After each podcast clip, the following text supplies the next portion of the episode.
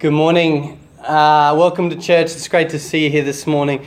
Let's pray and then we'll get into God's word.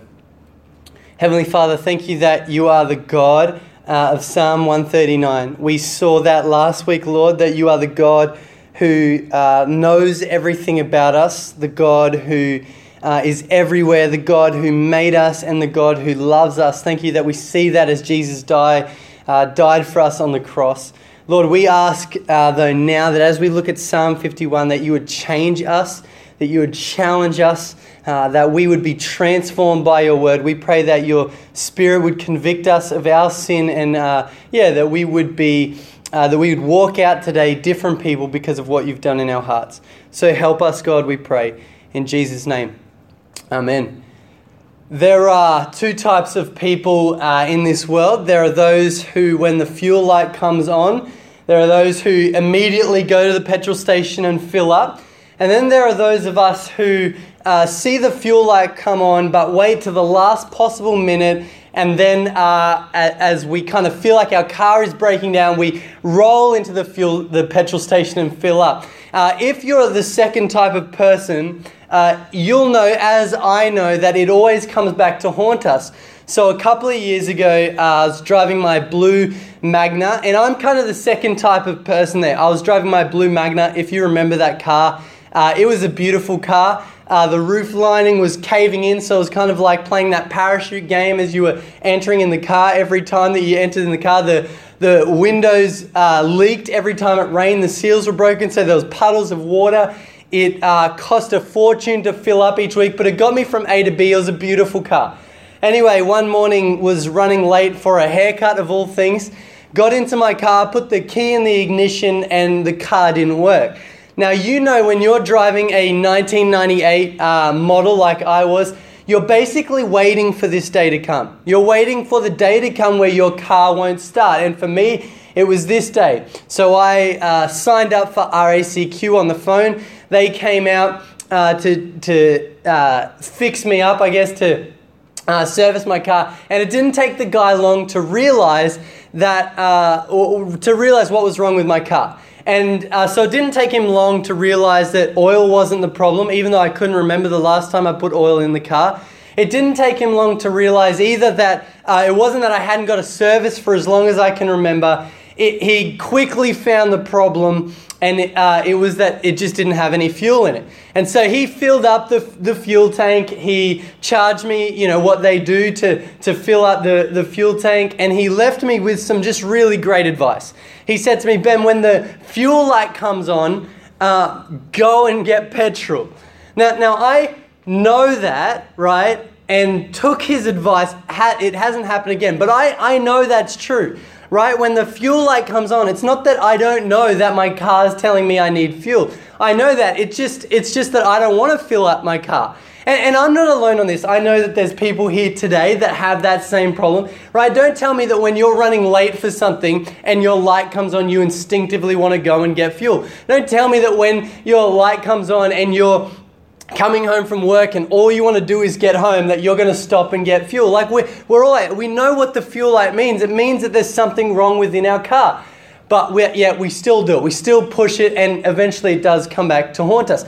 But see all those lights on the dash right? The lights on our car's dash none of them ever feel good right? The oil light the fuel light whatever other light there is none of those lights feel good because normally it costs us something to fix the problem right? Fuel light, it's going to cost us to fill up with petrol. Uh, oil light, it's going to cost us oil, or it's going to cost us, I don't know, maybe the engine's broken and so it's going to cost us. So, all those lights, none of them make us feel good. None of them, them make us instinctively go, yes, that's a good thing. The light on my dash is on. But deep down, we all know that they are good things, right? Those lights on our dash, they're good things because they come on to tell us that there's something wrong within the car something that if we don't get fixed, it's going to end worse than what it is at the moment. Now, as we meet together today, as we open up God's Word and get into Psalm 51, what we're going to see is that Psalm 51 is kind of like the fuel light, right? What we're going to get is a warning that there's something within us that's deeply wrong, that if we don't get, uh, if we don't go and get fixed, it's going to end worse than what it is at the moment. Now, like the fuel fuelite, though, you can decide that you don't want to listen, that you're not going to go and stop. You can decide to keep traveling the road that you're traveling, but eventually it's going to end worse for you than it is right now. Or we can decide to fix the problem or get the problem fixed. And we can sit up and notice what we're about to say. And so, if you have your Bibles there, have them open in Psalm 51. It all begins in verse 1, and we see David telling us the problem. Verse 1 have mercy on me, O God, according to your unfailing love, according to your great compassion. Blot out my transgressions. Wash away all my iniquity and cleanse me from my sin. For I know my transgressions, and my sin is always before me. Against you, you only have I sinned and done what is evil in your sight, so that you are proved right when you speak and justified when you judge.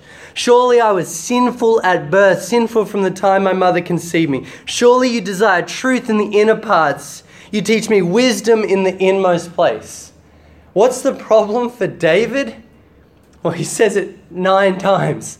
He says it nine times. Either I am a sinner or I've transgressed or I've done evil nine times, right? As we're reading this, we get it, David, you're a sinner, right? That's what he's saying. He's saying, I am deeply sinful. But what has caused him to say that he's such a sinner? Nine times. What has caused him to say this? Well, it's in the inscription. If you uh, see just before verse 1 in Psalm 51, it says, This is what the psalm is. It says it's for the director of music, a psalm of David, when the prophet Nathan came to him after David had committed adultery with Bathsheba. Right? So this psalm is not a psalm of like a great teacher teaching his students how to pray. This is a psalm from the king of Israel who has royally stuffed up. And here he is this is the outflow of what he's done. This is the overflow of what he's just done, of what he's realized what he's done. And he says, I am deeply sinful because, as it says there, he has committed adultery with Bathsheba. Now, this story of what David does, it happens in 2 Samuel 11. You might have heard it before, but, but even if you haven't, it's worth looking at because this story is brutal, right? It is a brutal example of what sin is, of the destructive nature of sin and how bad sin really is at the heart. What, what David's done, right? The king of Israel's done, of how he's abused his power. And if you know the story, so in 2 Samuel, David is the anointed king, right? And he got there because God put him there. Right? So he has he has power, he has authority because God has given that to him. Remember the story like he defeated Goliath. He got to the point where God got him to the place of king. And in 2 Samuel what we see is that David, although not the greatest king ever, still stuffs up in many ways. What we see, though, is that God gives David victory after victory on the battlefront. So he's doing pretty good, right? But as 2 Samuel uh, 11 begins, what we see is that it's springtime, and for whatever reason, in springtime, the kings would go off to war. But David, for whatever reason, decides that he doesn't want to go to war. David decides that he's not going to go, and so he sends someone else. First strike against David, he, he sends someone else to go and do his job. While David's at home, he goes up onto his roof, and when he's on his roof, he sees a woman taking a bath, and, our Bible tells us that this woman is beautiful. This woman is Bathsheba. Now, where's Bathsheba's husband? Well, Uriah, her husband, is off to war. He's where David should be right? But David, on top of his roof, he sees Bathsheba, he desires her, and he takes her. It's the same words used to describe what Eve does in Genesis 3. When Eve sees the fruit, she desires the fruit and she takes it. David sees Bathsheba, he desires her, and he takes her. He gets her brought to his house. He abuses his power by getting her brought to his house, and he sleeps with her right? The king of Israel shouldn't be doing this. He's abusing his power. He's falling short. He should be off to war, but here he is sleeping with another man's wife.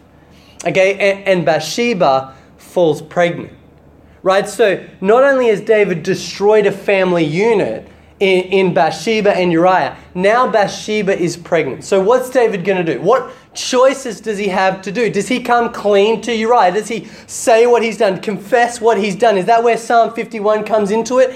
Well, well no. David's plan A is to get Uriah back and get him to sleep with Bathsheba so he thinks it's his kid. Right? So David orders Uriah to come back from war. And Uriah, he says to Uriah, go home, sleep with your wife, enjoy it. But Uriah says, there's no way I'm going to sl- enjoy my wife while my brothers are off to war. So Uriah stays, he sleeps outside for the night. So plan A fails for David. What's plan B? Well, David thinks if plan A doesn't work when Uriah is sober, let's get him drunk. So David gets Uriah drunk and tries to make plan A happen again through him now being drunk. But Uriah still stands strong. He doesn't go to, and enjoy his wife while his brothers are out to war. So plan A fails, plan B fails. So what does David do next? Plan C right? And, and I feel like whenever we get to plan C, often that's not a good sign in the first place. But David then does the unthinkable. David gets Uriah sent off to war and says, When you go into a place where you know that the enemy is strong, leave him, abandon him so that he dies. This is the king's order. The king God has put here. This is his order. And so it, it's the equivalent of putting him on the door of ISIS, knocking on the door, and leaving him running away. This is what has happened. And so Uriah dies, along with a couple of other guys. All because of David's selfish ambition, all because of what he wanted and what he's done. Right? It's a horrible example of sin. It's disgusting what he's done. He has broken a family unit. But this is how the chapter finishes. In 2 Samuel 11, this is how the chapter finishes. This is what it says from verse 26. When Uriah's wife, that's Bathsheba, heard that her husband was dead, she mourned for him. After the time of mourning was over, David had her brought to his house, and she became his wife and bore him a son. Right? So again, David abuses his power, gets Bathsheba brought to his house, and becomes one of his many wives. Right? I don't know how your marriage began, but I hope it wasn't like this. Right? But this is how their marriage began. Bathsheba is brought to his. I, I mean, I couldn't even imagine, right, if you were Bathsheba in that moment, how you would feel to this guy who's just broken your family unit, had your husband killed, and now you've got to be his wife. Right, but how does the chapter finish? Well, the chapter finishes in a way that it, it gives us a clear uh, understanding of what God's feeling in all this. The chapter finishes, chapter 2 Samuel 11 finishes with the fact that the thing David had done had displeased the Lord.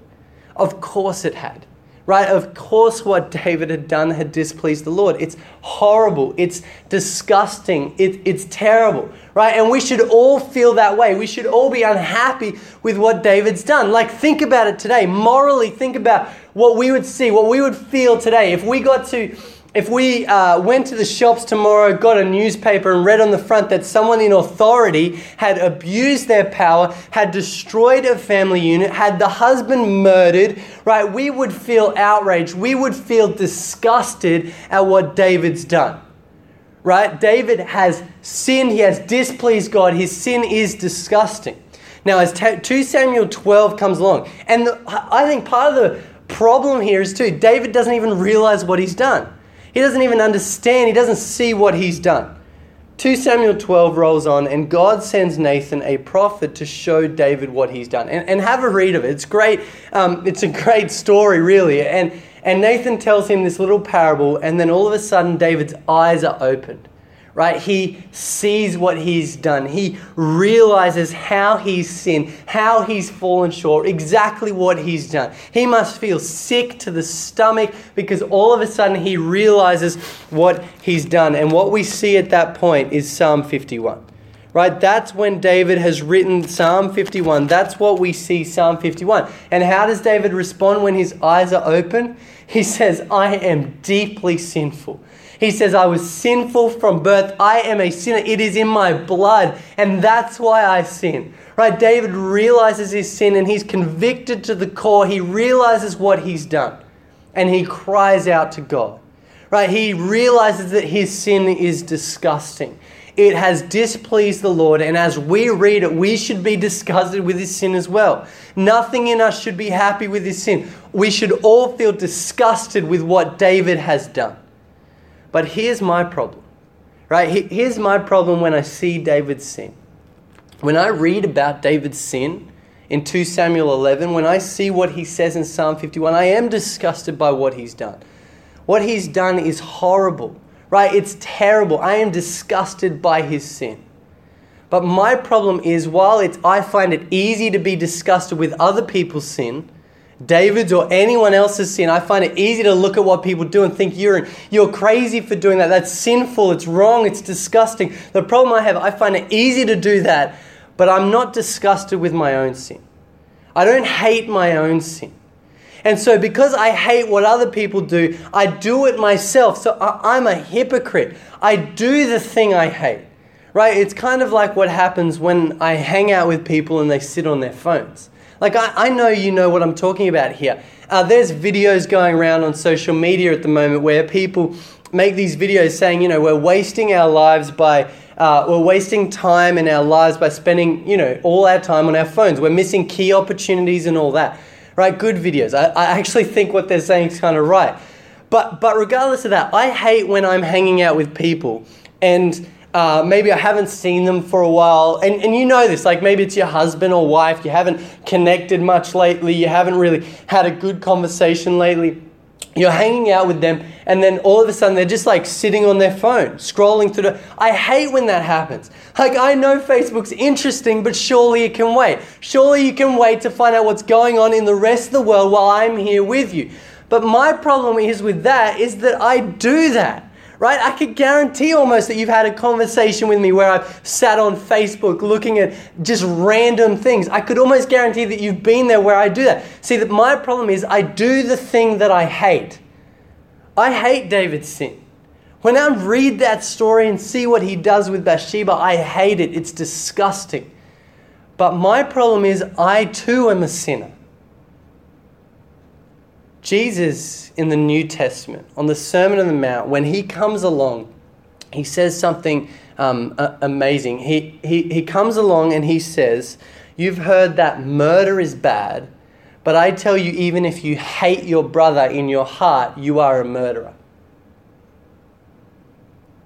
Jesus says, You've heard that adultery is bad, but I tell you, if you lust in your heart, you are an adulterer.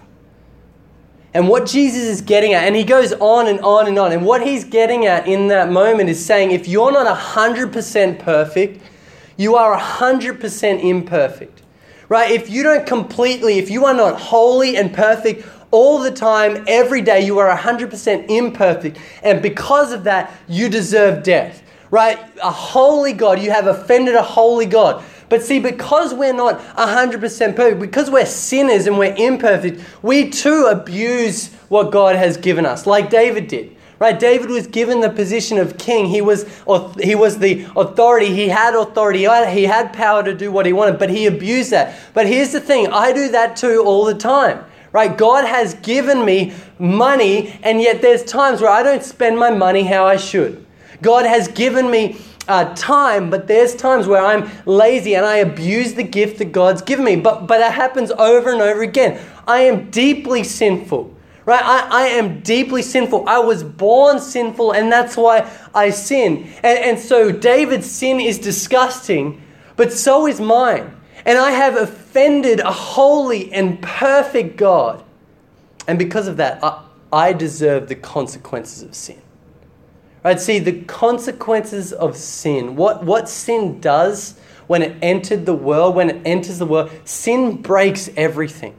So, as we saw last week, uh, we are made in the image of God for relationships with God and others. But what sin does is it breaks that. It breaks our relationship with the God of the universe. It breaks it. It breaks our relationships with others. We say horrible things to the people that we love. It breaks our relationships with others, and ultimately, sin will break us. Ultimately, sin will break us, and we will die because of our sin. We will face eternal punishment because we have offended a holy God, as David offended a holy God. Right? So, so what hope do we have? What hope do we have when we have offended a holy and perfect God and we deserve everything? We deserve hell. What happens in that? What hope do we have in that? What does David say? What does David say when he realizes that he is sinful and he has offended a holy God, as I am sinful and have offended a holy God? Verse 7 David says, Cleanse me with hyssop, and I will be clean. Wash me, and I will be whiter than snow. Let me hear the joy and gladness. Let the bones you have crushed rejoice. Hide your face from my sins and blot out my, all my iniquity. Create in me a pure heart, O God, and renew a steadfast spirit within me. Do not cast me from your presence or take your Holy Spirit from me. Restore to me the joy of your salvation and grant me a willing spirit to sustain. What hope does David have? Well, David's only hope is if God does something. Right? David's getting at here that he can't do anything. His only hope is if God does something. And so he pleads to God. Verse 7, he's saying, God, make me clean. Make me, wash me white. Wash me, and I'll be whiter than snow. Verse 8, he says, God, let me hear joy and gladness. Let the bones you have crushed rejoice. Verse 9, blot out my iniquity. Verse 10, create in me a pure heart, O God. Verse 11, don't cast me from your spirit or take your Holy Spirit from me. And and just a side note here, like, so what he's saying here is he's scared of what happened to Saul, the previous king, right? To what God's Spirit left Saul. But for us today, the Holy Spirit won't leave us when we put our trust in Jesus. Okay, but he's pleading with God. He's saying, Don't do this. Verse 12, he's saying to God, Restore to me the joy of salvation. And what David's getting at in these verses is that he can't save himself. He needs God. He needs God to step in. So, how is God going to do this? Well, the only way that God can do any of this is if verse 9 happens. Right? So, if you have your, verse, have your Bibles there, verse 9, the only way any of this can happen is if verse 9 happens, where David says, Hide your face from my sins and blot out all my iniquity. Now, he knows who he's talking to here, right? He's talking to the God of Psalm 139. And David wrote that psalm. David in Psalm 139, which we saw last week, said, If I go up, you're there. If I go down, you're there. If I go east or west, you're there. He, he's saying God is everywhere. And yet here he's saying, Hide your face from my sins. Right, right? Hide your face from my sins. Blot out all my iniquity. Turn a blind eye, God. Right? Turn a blind eye and get the white out and just kind of white out all the bad stuff that I've done. That I've done. It is a ridiculous request. It's a crazy request. Right? So it would be like today if we saw that in a courtroom. Um, so Elizabeth and I have been watching Making a Murderer. It's a 10 part documentary series um, about this guy called Steven Avery. Now, it doesn't matter if you've seen it or not um, but, but interestingly enough, Steven Avery was uh, put in jail for 19 years for a crime he didn't commit. Okay, and then when he got released, there was a, a, a year's gap. He was convicted. Um, he was uh, put on trial for murder again. Okay, and I'm not going to spoil the story, but let's pretend for a minute that Steven Avery is 100% guilty. He's said he's confessed that he's guilty, and all the evidence points out that he's guilty. Right, let's pretend like that for a second. And when Steven Avery gets up on trial and, and gets out, like he gets asked on trial and he says, Yeah, I'm guilty. And they look at him and go, So what do you want us to do? And he says to them, This guilty man who has murdered another person, murdered this woman, says, Could you just kind of, I don't know, could you just forget that I did it? Right? Could you just, ah, just grab the whiteout out and just white out over the fact that I did? Just kind of forget that I did it right? And then if they did it, there would be an outroar, right? It would be unjust. Injustice would have happened. And, and see, this is the reality, right? If Steven Avery got off because he said, turn a blind eye, the whole world would be in an uproar. But this is what David is saying to God, to the holy, perfect God. He's saying to God, hide your face from my sin. He's saying to God, blot out my iniquity. How could God possibly do that? Right? If God is perfect, if God is holy, how could God possibly answer David's crazy request? But see, here's the other problem. David's crazy request is our is our only hope. Right? We don't have a hope besides this. David's crazy and outrageous request is our only hope. We, we can only pray this too. So, what does God do? What does God do when he gets this outrageous request? Well, what can he do? The way I see it, he can either make David pay and make us pay, or he can absorb the cost. So, since we're talking about my blue Mitsubishi Magna, um, what a beautiful car it was. Since we're talking about that today, uh, around the time I broke down, um, I was going to, I went to another church at night, and maybe that's why it happened, but I don't know, maybe not. Anyway, uh, I was going, and uh, another car sort of parked my car, and another car reversed into me. He knew it was his fault. We got out, uh, had a look at the da- had a look at the damage, and he gave me his number and said, "Look, go and find out, um, you know, how much that'll cost. Send me the bill, and um, you know, get back to me." So anyway, he gives me his number, and uh, he drives off. Now it's at that point I have two options there with what I can do. Okay, I can either my first option I can either say to him, okay, you have to pay. You have wronged me, and so you need to pay for what you've done.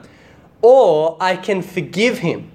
But if I forgive him, it's not free. I have to absorb the cost. I have to pay for what he's done, right? It doesn't just go away because I forgive him. I have to pay the price for what he's done. So I can either make him pay or absorb the cost. It just so happened that I looked at the rest of my car with things everywhere and thought, oh, you know, I'm not going to deal with that. But, but see, they're my options. I can either make him pay or I can absorb the cost.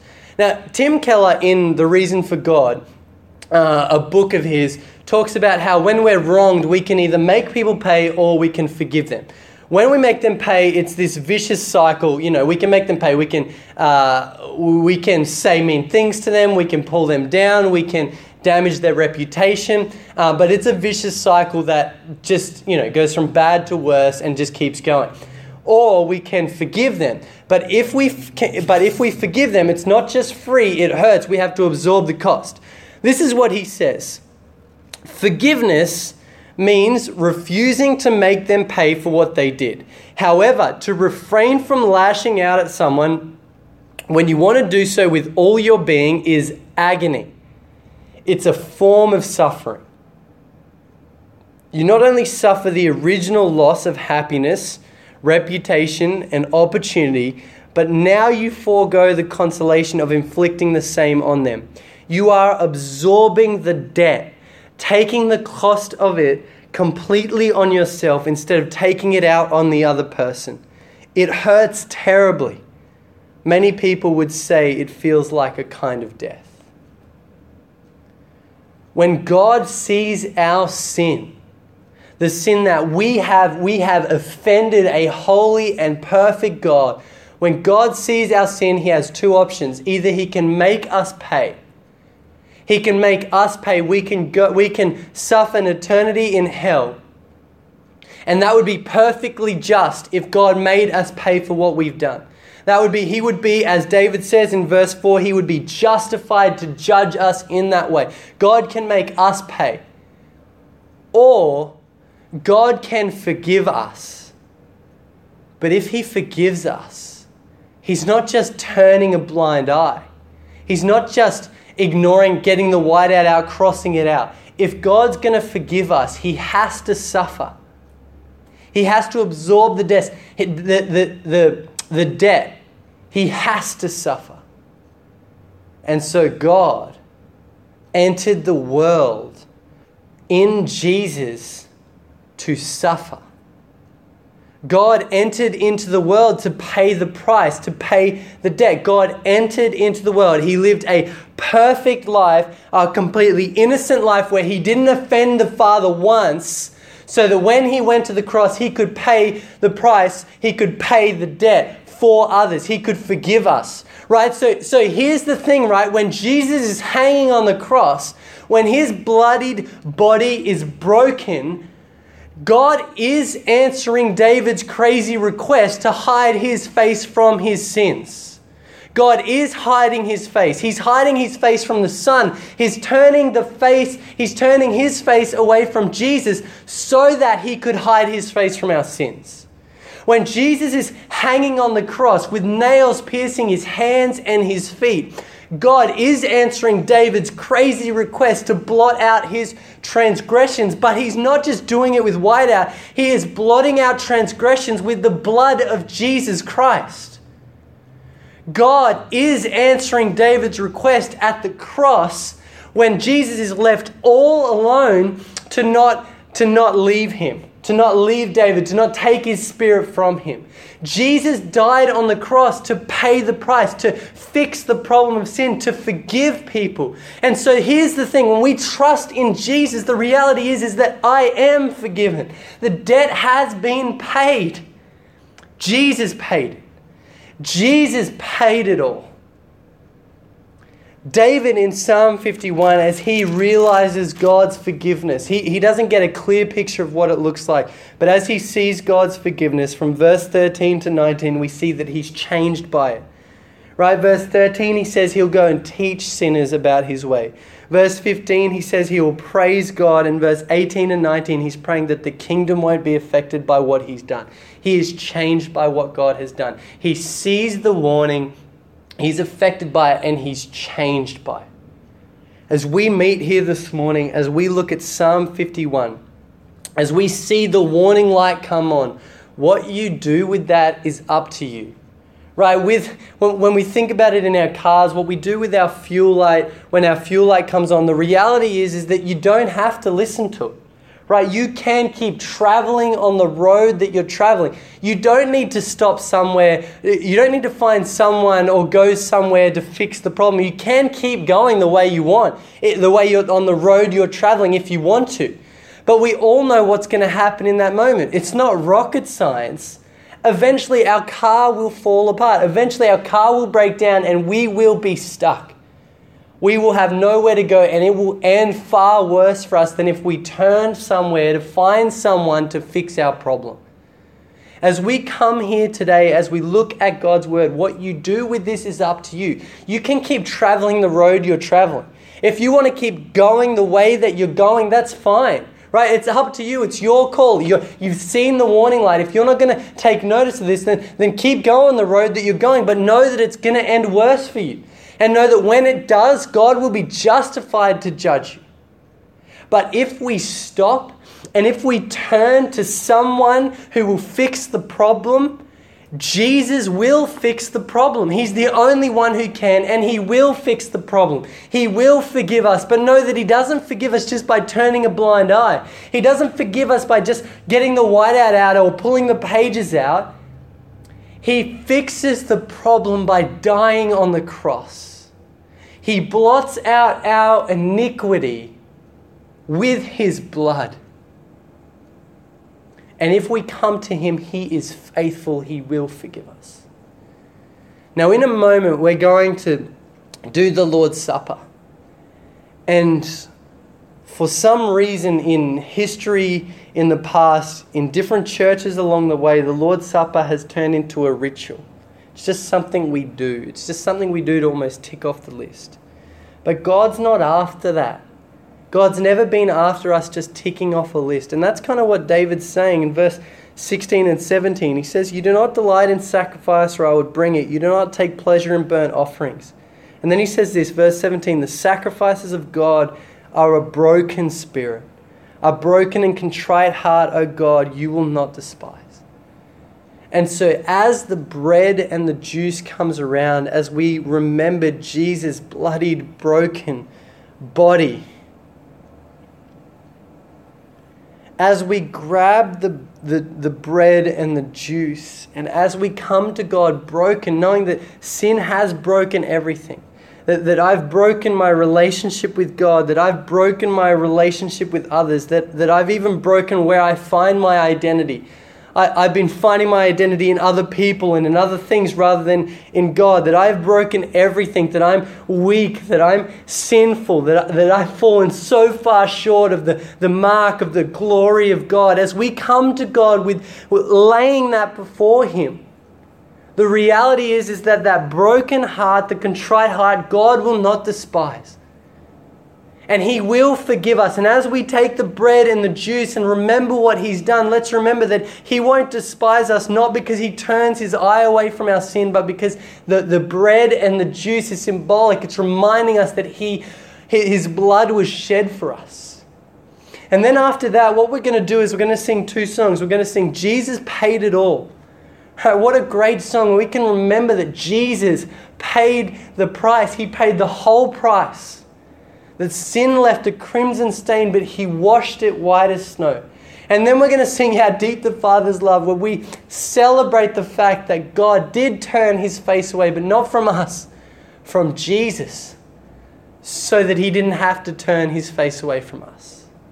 But see, the challenge for us this morning is not that as we take the bread and the juice and celebrate what God has done, the challenge for us is not that as we do that or as we sing the songs that we're affected by what God has done. The challenge for us is what happens after we leave the, the doors at the front of church. The challenge for us is taking this into our weeks, remembering what God has done for us. The challenge for us is waking up each morning remembering that Jesus died so I could have life. The challenge is as we go to bed each night, remembering that God has forgiven me, but not by turning his face, not by turning a blind eye, by dying on the cross, and living every moment in between by knowing how good the gospel is, how good what God has done for us really is. That's the challenge. The challenge is what happens after we leave this room. And the prayer is, the hope is that we can hold on to the good news of the gospel long after we take the Lord's Supper, long after we sing these songs, that we can take the good news of the gospel into our lives and into our weeks, and as we see the warning sign, that we may be changed by what God has done for us. Let's pray. Dear Heavenly Father, we praise you that you did not give us what we deserve but that Jesus died on the cross to save us from our sin. Lord, we are deeply sinful and we have offended a holy and perfect God. But you are gracious and merciful, and your, your love is so big for us. We praise you that while we were sinners, Christ died. Help us, Lord, this week to remember that. Help us in our lives to remember that. We pray in Jesus' name. Amen.